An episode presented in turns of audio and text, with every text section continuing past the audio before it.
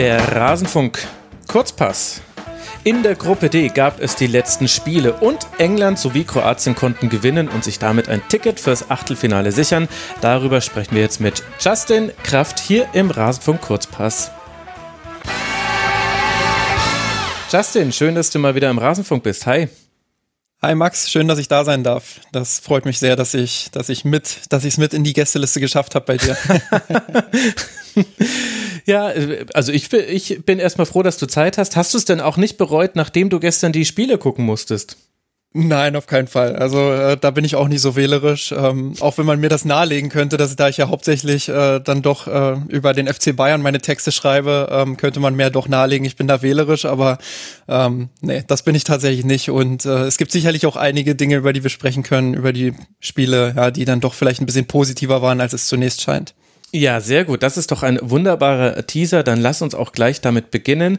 Kroatien gegen Schottland lautete eine dieser beiden Partien, die gestern beide ja zeitgleich logischerweise ausgespielt wurden. Und da ging es für Kroatien um nicht weniger als eben das Weiterkommen in dieser Gruppe. Und unter dem Strich, man hat es geschafft. Ivan Perisic legt auf äh, Nikola Vlasic vor in der 17. Minute. Callum McGregor kann ausgleichen in der 42. Aber in der zweiten Halbzeit kommt dann die Zeit von Luka Modric. Das erste Tor, das 2 zu 1, macht er selbst in der 62. Minute. Wunderbarer Außenrissschuss.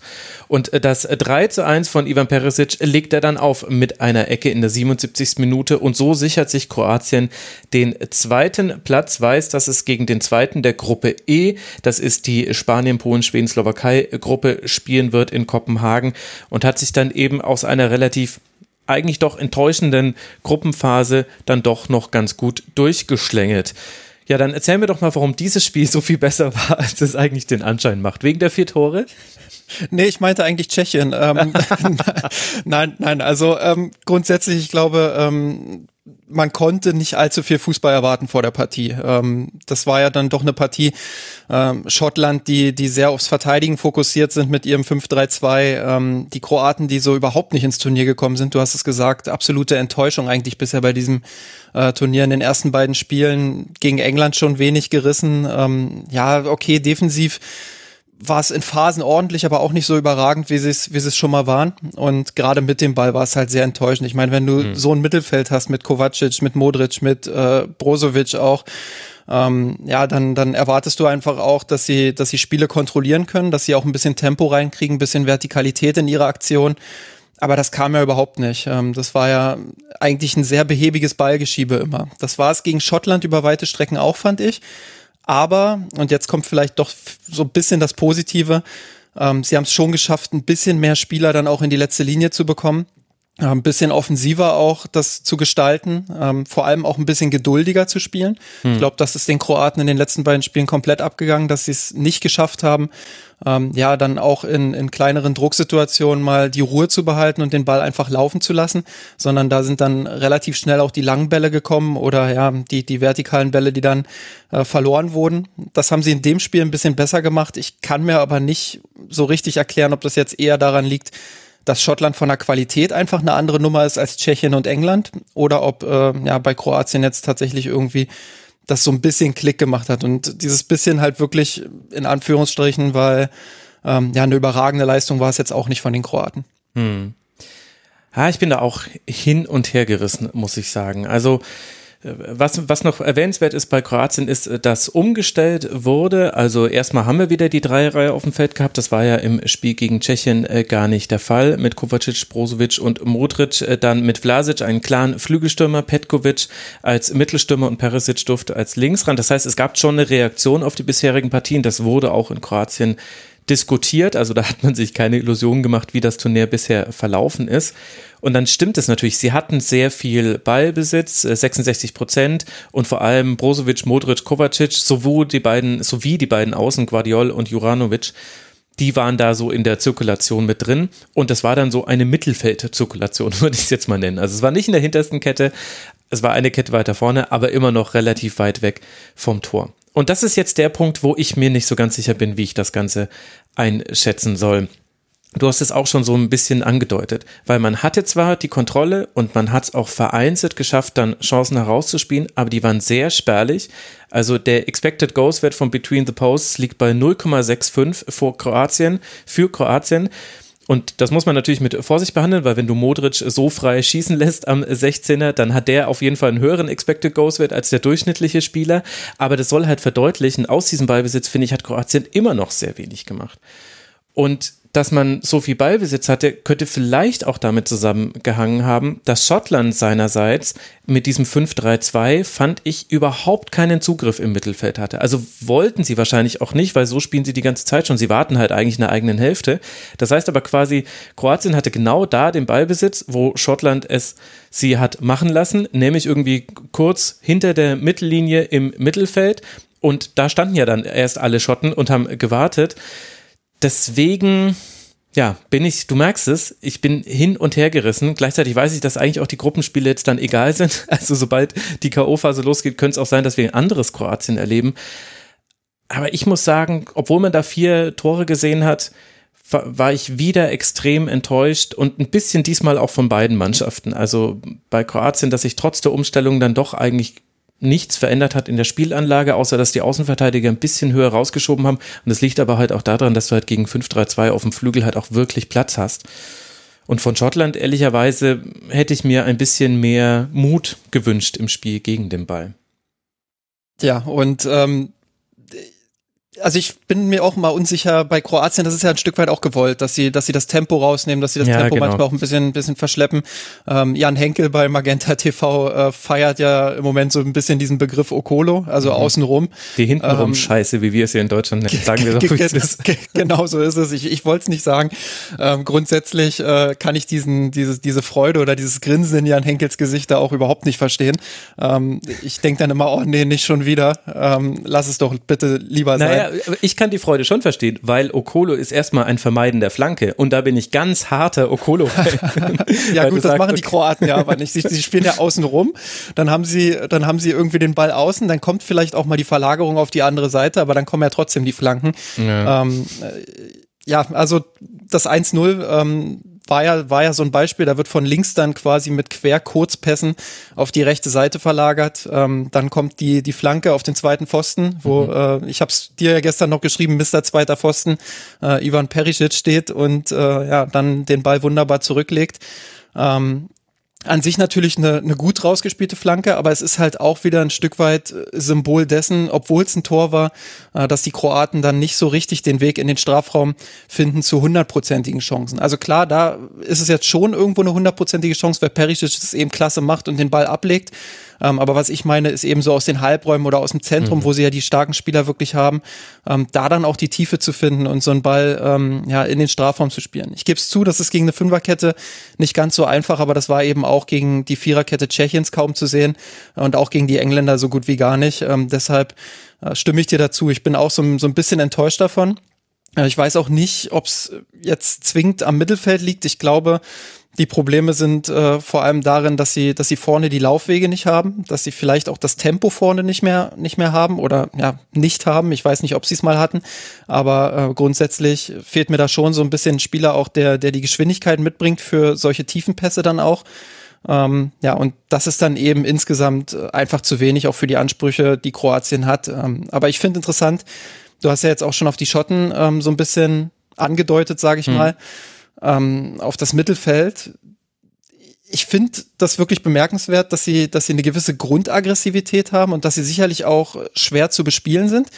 Aber ich habe bei den Schotten immer so ein bisschen das Gefühl, sie kriegen diese Aggressivität nicht so richtig, äh, ja, so, so nicht so richtig taktisch kanalisiert, sage ich mal. Also so, so in, in so ein System gepresst, wo es dann wirklich auch wirklich kompakt ist und so wirklich mhm. gut strukturiert gegen den Ball. Ähm, als Beispiel, ähm, diese Dreier-Mittelfeldreihe, da habe ich gegen Kroatien so zwei, dreimal beobachtet, dass der mittlere Spieler in dieser Dreierreihe rausgerückt ist, sich hat rausziehen lassen, Druck gemacht hat nach vorne, aber die beiden Achter, rechts und links, die sind halt weiterhin breit geblieben mhm, genau. und sind nicht wieder zusammengezogen, sondern da war ja, dann ein Riesenloch genau, im Mittelfeld genau. mhm. und ja, da, da, da, da hat Kroatien das nicht so wirklich genutzt. Also weder Modric äh, noch ein anderer Spieler ist da so richtig reingestoßen in diese Lücke.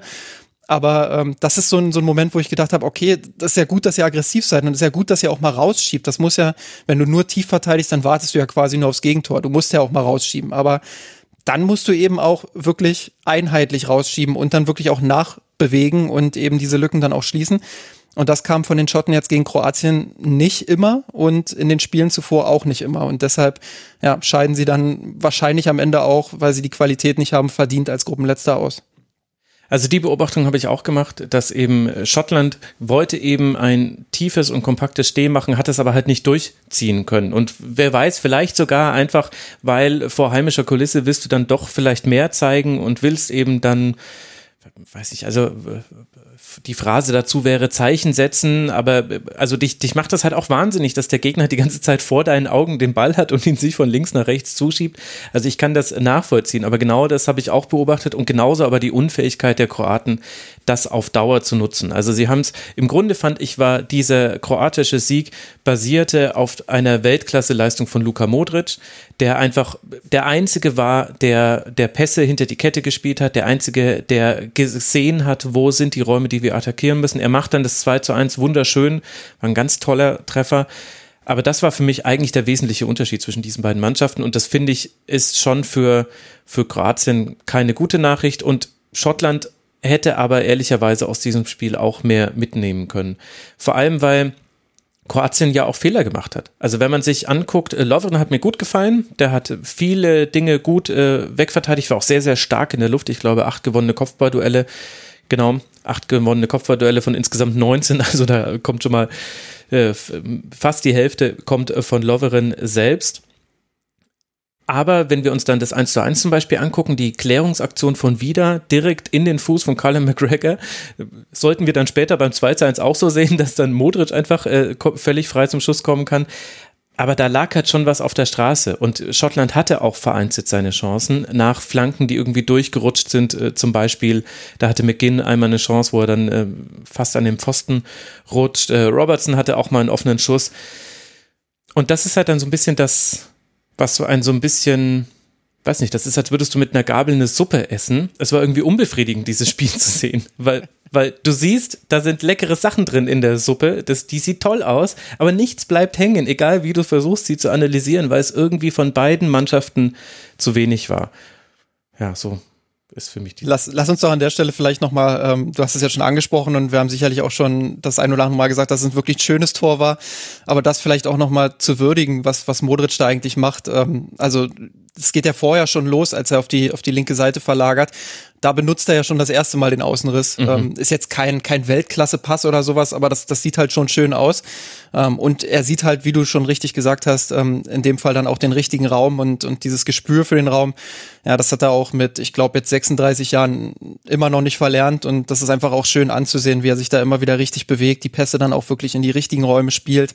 Ähm, also das macht wirklich Spaß. Wenn man, wenn man jetzt nur Modric zugesehen hätte, hätte man vielleicht noch ein bisschen mehr Spaß am Spiel gehabt, ähm, als, als wenn man das große Ganze betrachtet. Ähm, ja, und dann einfach auch, wie er im Rückraum ähm, ja, den Fokus nicht verliert und dann eben diese, diese Situation auch nutzt. Ich glaube, er hat ein paar Mal vorher auch gemerkt, dass die Schotten in diesem Bereich eben auch anfällig sind. Ähm, mhm. Ja, die schieben alle in den Strafraum bei der Flanke. Genau, genau. Auch das vielleicht so, so ein Punkt, den ich, den ich meine mit, ähm, sie sind schon aggressiv und sie versuchen auch ähm, unangenehm zu verteidigen, aber sie verlieren eben manchmal so ein bisschen ähm, ihre taktische Grundordnung und da ja. verlieren sie dann, dann gerne auch mal ballfern so ein bisschen die, die Räume aus den Augen. Und äh, Modric habe ich zwei, drei Mal in so einer Situation gesehen, wo er wirklich am Strafraum komplett frei lauern kann. Ähm, und das kannst du, kannst du dir gegen so einen Spieler eben nicht erlauben. Und in dem Fall hat es dann eben geklingelt. Das war so ein bisschen ein Tor mit Ansage auch aus dieser Position.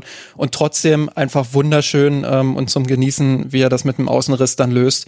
Äh, ja, eins der schöneren Tore bei dieser Europameisterschaft auf jeden Fall. Ja, absolut. Aber das, aber die Frage muss man eben schon stellen. Warum konnte Modric eigentlich die ganze Zeit aufdrehen? Er hatte immer das Spielfeld vor sich. Also, dass er das irgendwie in der, kurz rund um die Mittellinie hat, okay, alles klar, kann man irgendwie noch halbwegs mitleben, aber warum war ihm das auch 20 Meter vom gegnerischen Tor möglich?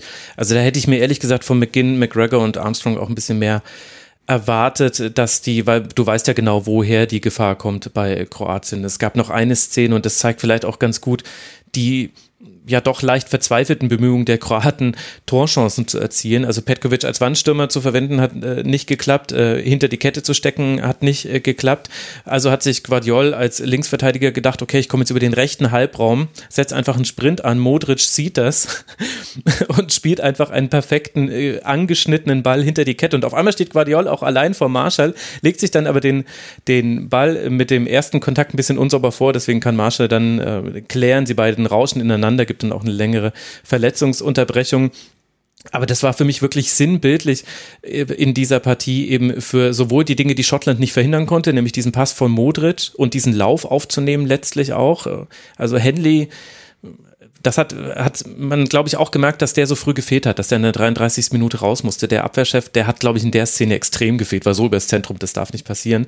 Und auf der anderen Seite eben aus kroatischer Sicht, ich dachte eben erst, ich hätte die falsche Rücknummer gesehen. Ich dachte mir, nee, es kann ja nicht Guardiola sein. Der sollte ja gar nicht sein. Man kann schon gar nicht bei den Kroaten.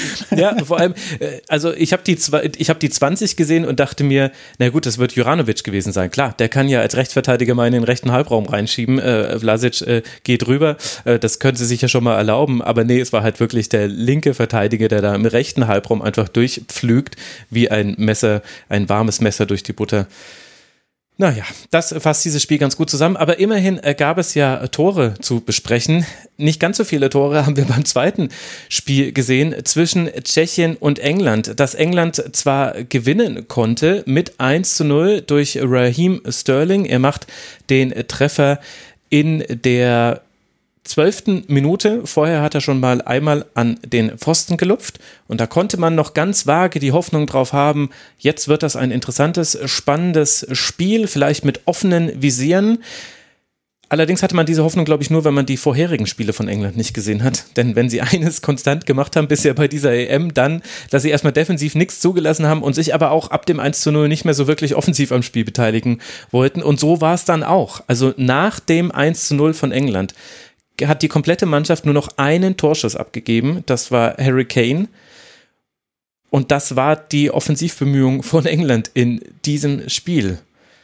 Wie würdest du das jetzt einschätzen? Ich habe in britischen Medien gelesen oder in englischen Medien, so ist es korrekter in diesem Fall, die waren eigentlich äh, relativ zufrieden damit, weil sie eben sagen, naja, genau dieses Abwarten, Spielen und hinten erstmal nichts zulassen, so ist Frankreich letztes äh, Jahr, also beim letzten Turnier Weltmeister geworden. Siehst du es auch so positiv? Ähm, nee, also ehrlich gesagt nicht, ähm, weil Frankreich wirklich eine, eine Ausnahmerolle vielleicht in der ganzen Welt hat, äh, mhm. weil die einfach einen, einen, unfassbaren Kader haben. Das heißt jetzt nicht, dass die, dass die Engländer keinen guten Kader haben. Ich glaube, gerade wenn man sich die Offensive mal ansieht, ähm, dann ist da schon richtig Qualität da. Und wenn sich ein Trainer das erlauben kann, einen Jaden Sancho ähm, ja, fast die ganze Gruppenphase außen vor zu lassen und die gegen Tschechien jetzt mal fünf Minuten ranzulassen, ähm, dann sagt das auch viel. Ähm, vielleicht viel über den Trainer aus, wie viele auf Twitter munkeln, aber eben auch viel über die Offensive und die Alternativen, die er da ähm, aufstellen kann. Ähm, aber mir fehlt so ein bisschen die Balance in dem, in dem Kader. Und ähm, klar, du hast eigentlich auch im Mittelfeld ganz gute Fußballer, aber die Engländer spielen ja fast konsequent ohne Mittelfeld. Also ähm, ja, vielleicht auch so, so eine Art Okolo außenrum. Ähm, nicht, nicht drumherum, sondern eher außenrum dann. Ähm, mhm. So dieses, dieses U irgendwie. Ähm, aber halt sehr gewollt und äh, sehr konstruiert auch von, von äh, Southgate ich finde das nicht immer gut. Ähm, in so Situationen wie, du hast den Pfostenschuss schon angesprochen, das ist so eine typische England-Szene irgendwie über, über Außen. Ich glaube, der Außenverteidiger war es links, der den Ball kriegt ähm, und den Ball dann halt hinter die Kette chippt, wo Sterling mhm. durchlaufen kann. Genau, Schau ähm, war das, ja. Das ist so eine typische, so eine typische England-Szene. Also mhm. das, das haben sie jetzt in der Gruppenphase mehrfach gebracht. Ähm, aber wenn das nicht klappt und wenn sie die Außenspieler halt wirklich nicht isoliert kriegen und, und auch nicht in die 1 gegen 1 Situation bekommen, dann wird's schon sehr dünn. Und ähm, Phillips ist so ein bisschen der Einzige im Zentrum, der wirklich auch versucht, dann mal Verbindungen zu knüpfen, auch im Spielaufbau. Ähm, aber er alleine ist halt relativ wenig. Und äh, wenn man sich da beispielsweise mal ähm, ja diese diese Pass-Maps mal so anguckt, ähm, dann ist das halt in allen Spielen sehr auffällig, dass es viel über Außen geht, aber mhm. relativ wenig über die Mitte. Und ich glaube, das könnte den Engländern dann äh, auf die Füße fallen, wenn sie, wenn sie gegen den stärkeren Gegner spielen. Das hat sich gegen Kroatien ja so zwischenzeitlich mal so ein bisschen angedeutet, als die Kroaten dann gemerkt haben, hey, wir müssen gar nicht die Mitte kompakt gestalten, sondern wir müssen England irgendwie auf den Außen stören und da eben den Druck erhöhen. Und plötzlich hatte England keine Torchancen mehr gegen die Kroaten. Ähm, ja, und, und das, glaube ich, wird ihnen in der K.O.-Phase dann auch drohen, wenn sie da nicht ein Stück weit äh, variabler werden ähm, und sich eben nicht nur darauf verlassen, dass ein Sterling der individuelle Aktion hat. Jetzt war es auch Grillish, der, der wirklich ein gutes Spiel gemacht hat, viel unterwegs war vorne im letzten Drittel ähm, oder auch Saka. Ja, das, das reicht dann eben auf dem ganz hohen Niveau, glaube ich, nicht. Und ich glaube, daran werden die Engländer dann am Ende vielleicht auch scheitern. Vielleicht habe ich aber auch Unrecht und das ist wirklich so, dass die Engländer eben aktuell das berüchtigte, wir waren vorhin bei Phrasen, das berüchtigte äh, Pferd sind, das eben nur so hoch springt, wie es muss. Ähm, das wird sich dann wahrscheinlich schon im Achtelfinale zeigen. Mhm. Da könnte es ja gegen Deutschland gehen, denn sie werden gegen den zweiten der Gruppe F spielen, der eben aktuell Deutschland ist. Am Dienstag, den 29. Juni in London wird es dann stattfinden, auch vor mehr Zuschauern trotz Delta-Variante hat die UEFA da mit der Drohkulisse, wir geben die Finalspiele nach Budapest es dann doch geschafft, die örtlichen Behörden zu überzeugen, dass man da die Zuschauerkulisse erhöht. Zu den VIPs habe ich allerdings jetzt noch nichts gelesen. Da bin ich sehr gespannt, ob die in Quarantäne müssen oder nicht. Nun ja, das werden wir mitverfolgen. Ich finde bei England also ich fand es schon interessant zu sehen, was Gareth Southgate verändert hat. Ja, auch durchaus reagierend auf Diskussionen im Land. Also Luke Shaw hat sicherlich eine gute Partie gemacht auf äh, links, dann eben äh, im Mittelfeld mit Grealish zu beginnen und vor allem Bukayo Saka zu bringen. Und der war ja auch derjenige, der eindeutig die meisten gelungenen Aktionen hatte. Also es gab nur einen Spieler, der eine nennenswerte Anzahl von gewonnenen Dribblings hatte. Das war genau er. Vier Stück davon hat er gewonnen und es ist jetzt nicht so komplett zufällig, dass er auch eine Rolle gespielt hat bei diesem 1 zu 0. Wie haben dir denn diese Umstellung gefallen und findest du, dass man dem englischen Spiel etwas anmerkt, wenn sich da was verändert im Mittelfeld? Ähm, ja, ein bisschen schon, weil, weil Grillish einfach nochmal ein anderer Spielertyp ist, der, der mehr unterwegs ist, der sich mehr bewegt im letzten Drittel, der versucht auch wirklich dann die Verbindungen zu knüpfen. Also ich glaube schon, dass das einen Unterschied macht. Ähm, aber auch Saka hatte echt gute Laufwege mit drin teilweise. Ähm, also beim, beim 1-0 beispielsweise äh, durch Sterling, durch Sterling ähm, hat man das ja dann richtig gut gesehen, auch wie er sich vorher schon im Mittelfeld in so einer, in so einer halben Achterposition den Ball abholt, ähm, dann anzieht mit dem Ball und die ganze genau. Situation eben da schon wirklich richtig stark einleitet. Das ist was, was ähm, die Engländer in den letzten Spielen eigentlich viel zu wenig gemacht haben, sich die Bälle dort auch mal abzuholen.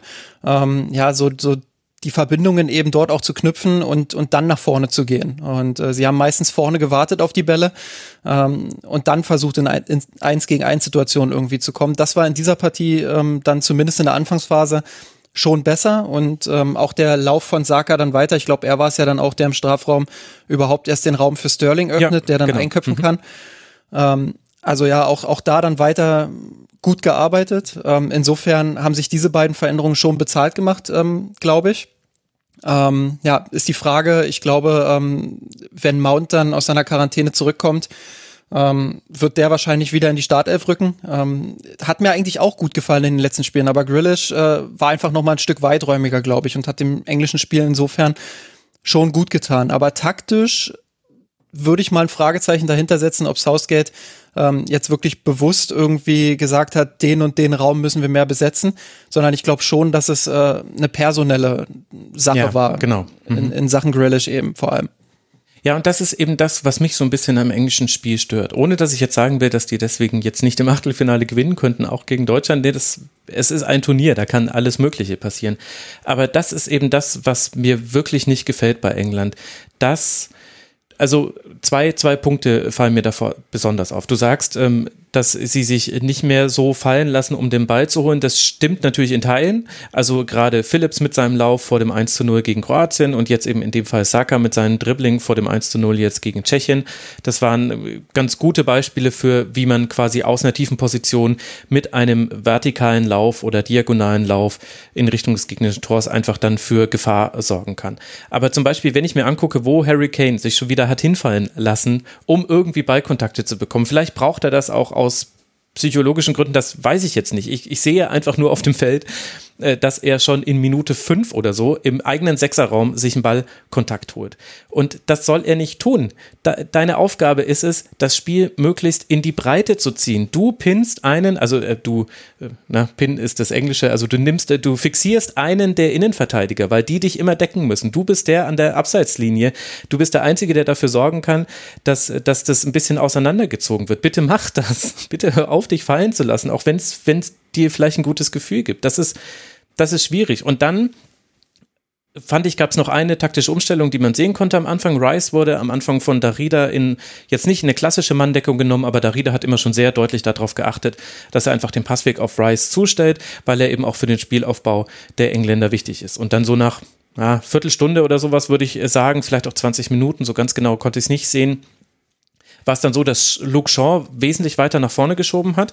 Also da war es dann eigentlich eher Walker, Stones, McGuire war die hinterste Kette und Rice war dann der Linke. Der hat sich dann auf links raustreiben lassen, weil dann hatte er auch endlich wieder Ballkontakte. Und das ist jetzt nicht so untypisch. Also Xaver Schlage und Maximilian Arnold bei Wolfsburg haben das die ganze Zeit gemacht. War sicherlich auch das Erste, woran du da gedacht hast. Ich habe vielleicht ein bisschen viel Bundesliga gesehen, ich gebe es ja zu. Aber wenn ich mir dann angucke, was kamen denn dann für Aktionen eben von diesem Ballbesitz, den sie, den sie dann eben da auf dem Flügel hatten, du hast es ja auch schon angesprochen, dann hat da ganz oft ganz einfach erstmal das Tempo gefehlt. Und zwar im Pass. Das waren einfach so langsame Pässe, dass es für Tschechien überhaupt gar kein Problem war, auf den Flügel zu verschieben. Und wenn sie mal verlagert haben, dann ging das über fünf Stationen. Also Tschechien konnte da auch mitschieben. Und ich fand, dass Tschechien nicht mal eine defensiv marklose Leistung gezeigt hat. Sie sind sehr, sehr viel gelaufen wieder, 115 Kilometer, England 109. Also da sah man einen deutlichen Unterschied. Aber England hat gar nicht so wirklich auf die Schwächen von Tschechien eingezahlt, fand ich. England hat eher so seinen Stiefel gespielt und der Stiefel ist halt nicht mehr so wie das Klischee ist, äh, hoch und weit und Kick and Rush. Das gibt es ja schon eigentlich ganz lange nicht mehr in England. Aber es hat sich eben auch eigentlich nichts verändert, außer eben Namen. Und die Namen haben zum Teil auch gezeigt, dass sie etwas zeigen wollen. Also, das hast du ja auch angesprochen, Saka und Grealish, es hatte schon einen Effekt. Raheem Sterling ist sicherlich gerade der konstanteste bei England in der Offensive. Aber insgesamt fand ich, ja, also, das kann funktionieren, aber so wenig auf das einzugehen, was der Gegner dir anbietet, finde ich jetzt schon interessant, weil England hat jetzt gegen Kroatien gespielt, gegen Schottland und gegen Tschechien. Und obwohl die Spielergebnisse sich da sehr ähnlich waren, waren das äh, völlig unterschiedliche Spiele von der Art und Weise, wie der Gegner verteidigt hat. Und England hat aber in allen drei Spielen genau dasselbe probiert, nur mit unterschiedlichem Personal. Und bei Mannschaften, die sehr, sehr, sehr gut besetzt sind, würde ich das als Stärke sehen. Bei England sehe ich es ehrlich gesagt als Schwäche. Ich auch, absolut. Und ähm, durch dieses Herauskippen von Rice, was du ja jetzt auch angesprochen hast, ähm, das war nicht nur positiv. Klar, er konnte sich dadurch ein Stück weit dann auch dem entziehen, äh, was Tschechien mit ihm vorhatte. Aber ähm, ein Stück weit hat Tschechien halt auch in die Karten gespielt, glaube ich, äh, weil, weil der Sechserraum dadurch noch offener war bei den ja, Engländern. Genau. Du hast mhm. gesagt, äh, dann, dann kam mal so ein Kane von ganz vorne irgendwie nach ganz hinten. Ähm, da gibt's irgendwie keine klare, klare Zuordnung für diesen Sechserraum, wer, wer jetzt äh, den Takt dort vorgibt. Und Phillips ist ja auch eher ein Spieler, der, der viel unterwegs ist, der dann auch gut mal die, die vertikalen Läufe sucht.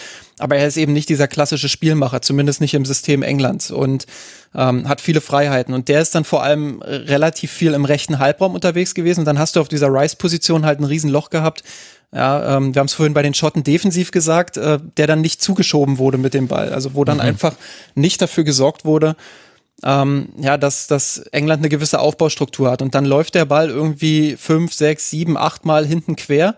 Tschechien merkt, hey, die haben irgendwie keine Idee, dann schieben sie weiter raus. Und äh, dann hast du richtig gemerkt, dass England auch, wenn sie mal hoch gepresst werden, dass sie dann eben auch mal Probleme bekommen, dass sie dann auch mal den Ball ins Ausschlagen oder langschlagen mhm. und den Ball verlieren. Ähm, Tschechien hat auch den ein oder anderen guten Ballgewinn vorne gehabt, den sie dann nicht gut ausgespielt haben. Ähm, aber da hat man dann durchaus gesehen, dass das für England äh, ja der Weg doch noch sehr weit werden könnte dann in der K.O.-Phase, äh, wenn sie da nicht die, die entsprechende berüchtigte Schippe oben drauflegen können. Mhm einen richtig tollen Laserpass gab es, ich glaube von Harry Maguire, einmal durch die durch komplett Tschechien hindurch geführt äh, auf Harry Kane und der stand auf einmal dann in der letzten Kette. Das hat einmal richtig gut funktioniert, weil und damit können wir ja vielleicht auch mal den Blick ein bisschen auf Tschechien richten Tschechien eben auch Dinge angeboten hat. Und ich muss sagen, aus der tschechischen Leistung werde ich auch nicht so komplett schlau. Also sie hatten Probleme mit dem Gegenpressing Englands. Das war noch was, was gut funktioniert hat. Also es gab häufig die Chance nach der Chance. Also es war selten direkt vorbei nach dem Torabschluss. Gut, so viele gab es ja dann noch gar nicht. Aber damit hatte Tschechien Probleme. Und dann haben sie es ja auch nicht geschafft, eine Gefahr zu erzeugen. Also Tschechien hatte zwar sieben Schüsse im Vergleich zu den fünf englischen, aber da war jetzt auch wenig Gefährliches mit dabei. Vielleicht hatte man hin und wieder auch mal ein bisschen Pech mit Schiedsrichterentscheidungen. Ich fand, dass da zum Beispiel ein Freistoß hätte geben müssen aus 16 Metern einmal, wo Maguire, glaube ich, einem Gegenspieler auf den Schuss, Fuß steigt. Aber das kann ja nicht darüber hinwegtäuschen, dass Tschechien jetzt auch nicht so viel eingefallen ist. Also man hatte eine ganz gute rechte Seite, eine aktive rechte Seite, meine ich damit, mit Jofal, äh, Suchek und äh, Darida, der sich oft herausfallen hat lassen auf diesen auf diese Position, aber man hat zum Beispiel Patrick Schick nicht in die Aktion bekommen. Von allen vier Offensiven, Schick, Darida, Masopost und Jankto, hat kein einziger einen Torschuss abgegeben. Insgesamt hatte man nur einen Schuss, der überhaupt aufs Tor ging. Also von Tschechien war es ja auch relativ wenig. Was hat dir da gefehlt? Ähm, die Anlage war gut, das hast du, das hast du ja auch gerade noch mal gut herausgehoben. Ähm, auf der auf der rechten Seite vor allem hat mir das eigentlich gut gefallen, dass sie da viel überladen haben. Das ist ja auch so ein mhm. bisschen das das tschechische Spiel, dass sie die ja. Flügel dann wirklich auch mit ganz vielen Spielern besetzen. Ähm, teilweise habe ich sechs, sieben Spieler in der Hälfte Englands auf der rechten Seite ähm, ja, gezählt. Also das, wild, das, ja. das war wirklich ja, wirklich wild trifft es da. Vor allem, warum optimal. hat England da nicht einfach diagonal rausgespielt? Also ich weiß, das ist Sofawissen und es ist dann auf dem Platz nicht ganz so einfach. Aber dieses Überladen der Seiten, du hast ja, wir haben ja auch kurz kommuniziert während des Spiels und du hast auch geschrieben, Tschechien spielt so, wie man gegen England eigentlich überhaupt nicht spielen sollte. aber irgendwie ist es lustig. Und du hast keinen einzigen diagonalen Ball in der Spieleröffnung von England gesehen. Dabei gab es ballfern einfach riesige Räume, ey. Ja, das, das ist so dieses, dieses Ding. Also extremes Risiko einfach bei den Tschechen, sowohl im Pressing äh, mit, mit vielen Mannorientierungen dann auch. Du hast da Rieder beispielsweise genannt, aber auch andere, die ja da wirklich dann teilweise mhm. Mann gegen Mann verteidigt haben. Äh, und da denkst du ja eigentlich, das sollte einer Mannschaft wie England liegen. Ähm, haben sie dann aus diversen Gründen nicht ausgespielt. Aber ähm, ja, die Tschechen an sich mit dem Ball, äh, mit den vielen Überladungen, das, das waren schon Ansätze, wo ich sage, so kann man England dann auch mal knacken. Ähm, sie haben sich auch ein paar Mal richtig gut da durchkombiniert, haben dann auch gut den diagonalen Weg irgendwie ins Zentrum gefunden. Aber was mir dann gefehlt hat, ist irgendwie ballfern so eine Option, so diese, diese Verlagerung dann auch zu spielen, mhm. ähm, wenn du, wenn du rechts überlädst, so dieses alte Guardiola-Ding quasi, ähm, dass mhm. du dann mal ähm, ja, verlagern kannst auf die andere Seite und dann mit Raum eben auf, auf den englischen Strafraum zugehen kannst. Ähm, das hat mir gefehlt. Ich habe mir die 35. Minute ganz, ganz dick markiert, ähm, weil da wirklich dann mal eine Verlagerung auf die linke Seite kam ja. und daraus tatsächlich auch eine Torchance ähm, entstanden ist. Ähm, aber ja, das, das kam zu selten. Das haben sie dann äh, wirklich zu selten gemacht. Ähm, und deshalb glaube ich, ähm, war es dann am Ende ein bisschen zahnlos. Ähm, letztendlich muss man aber trotzdem sagen, auch wenn, wenn das vielleicht nicht die Spielweise ist, ähm, die auf dem Papier gegen England funktioniert, haben sie es dann eben doch, ob es jetzt an England lag oder, oder an der tschechischen Ausrichtung, sei mal dahingestellt, haben sie es dann halt doch geschafft, äh, England in Anführungsstrichen nur bei fünf Abschlüssen zu lassen. Hm. Ähm, vorne hat ihnen halt so ein bisschen die Durchschlagskraft gefehlt. Ähm, ja, und, und das ist ein bisschen schade, weil sie die Qualität durchaus haben und sie mir bisher in der Gruppenphase, zumindest in dieser Gruppe, auch am meisten Spaß gemacht haben. Ähm, ich schaue Darida zum Beispiel in diesem tschechischen Team unfassbar gern zu, weil der ähm, ganz, ganz viele Verbindungen knüpft, dort viel unterwegs ist, auf der rechten Seite, dann mal auf der linken Seite ähm, ja wirklich viel arbeitet dann auch und, und das Spiel auch an sich reißt. Und ähm, das hat mir in diesem Spiel auch wieder viel Spaß gemacht, aber ja, das, das ist so ein bisschen das Problem, dass sie nicht in den Strafraum gekommen sind, dass sie Schick nicht so richtig eingebunden bekommen haben. Ähm, ja, und, und dann hast du eben am Ende zu wenig Abschlüsse, um aus der ordentlichen Leistung dann wirklich auch eine gute zu machen. Hm. Und man kann wahrscheinlich auch nicht komplett rausrechnen, dass Tschechien trotz dieser Niederlage auch als einer der besten Gruppendritten schon sicher weiter ist, weil man eben einfach die vier Punkte schon hatte und das wusste die tschechische Mannschaft auch.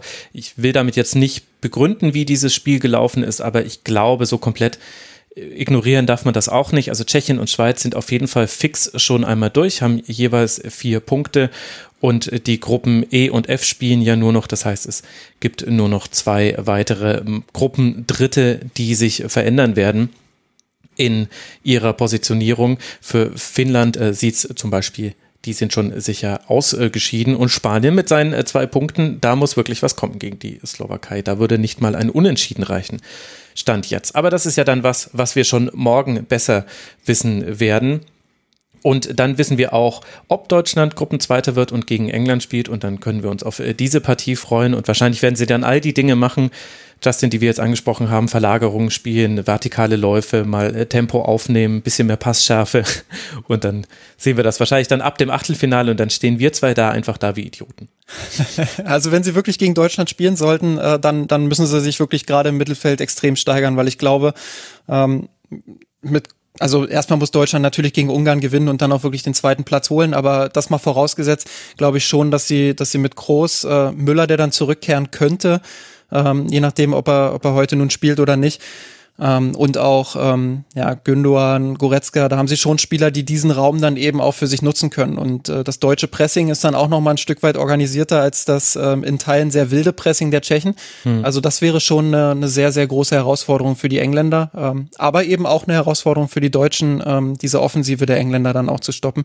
Wäre durchaus eine Partie, äh, auf die man sich berechtigt freuen kann, glaube ich. Ja, ich, ich wollte äh, gerade sagen, bei mir kribbelt es gerade so ein bisschen. Wenn ich dich so reden höre über England gegen Deutschland und jetzt nicht, weil, weil für mich mein Leben untergeht, wenn Deutschland da nicht weiterkäme, sondern einfach, weil ich mich dann doch auf dieses Spiel freue. Dann in Wembley, ah, das könnte schon gut werden. Also gucken wir mal, wie es ausgeht. Ich danke dir sehr. Das war Justin Kraft von mirsanrot.de. Man kann ihm folgen auf Twitter, da ist er der Ed Lahmsteiger. Danke dir, Justin, dass du mal im Rasenfunk warst. Gerne, vielen Dank für die Einladung und äh, gerne wieder. Ja, da schauen wir einfach, wie die Termine ausgehen. Die komplette Planung kann ich ja auch erst machen, wenn die Gruppen Dritten feststehen. Danke dafür, UEFA. Alles einfach nur ganz fürchterlich. Kein Druck, kein Druck. ja, genau. Aber ich wäre schon gern nochmal dabei. ja, ja, ja, ja, ja, gut. Es ist schon angekommen. Ich hole dich dann äh, zum Spiel Deutschland gegen England. Und das ist äh, durchaus halbwegs ernst gemeint. Aber jetzt mal gucken. Jetzt, äh, ja, wie gesagt, die Planung werde ich dann erst morgen machen können. Danke für eure Aufmerksamkeit, liebe Hörerinnen und Hörer. Der Rasenfunk bleibt werbe- und sponsorenfrei. Ihr alleine finanziert den Rasenfunk und auch ein kleines Honorar für unsere Gäste, bitte tut das. Rasenfunk.de slash supportersclub. Da findet ihr unsere Bankverbindung und ihr könntet uns auch über Kreditkarte oder PayPal unterstützen. Dann kommt allerdings nicht 100% eurer Spende bei euch bei uns an. Guckt es euch an, bitte unterstützt uns und wir hören uns morgen wieder und nach dem Deutschlandspiel. Ciao.